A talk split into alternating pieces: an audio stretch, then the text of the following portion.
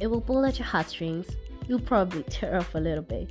And if you do, then that only means I've been able to effectively communicate what I intend to.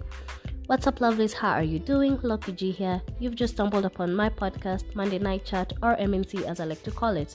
I'm very passionate about mental health, hence, the need to use my space on this platform to amplify the already ongoing conversations around the topic. My intentions with this podcast is to create a raw, vulnerable, safe space to have these conversations. In the future, to be able to host fellow mental health advocates and listeners such as yourself to share their experiences as well. If this is a topic that is of interest to you or something you can relate to, then I hope you tune in and let's adult together, shall we?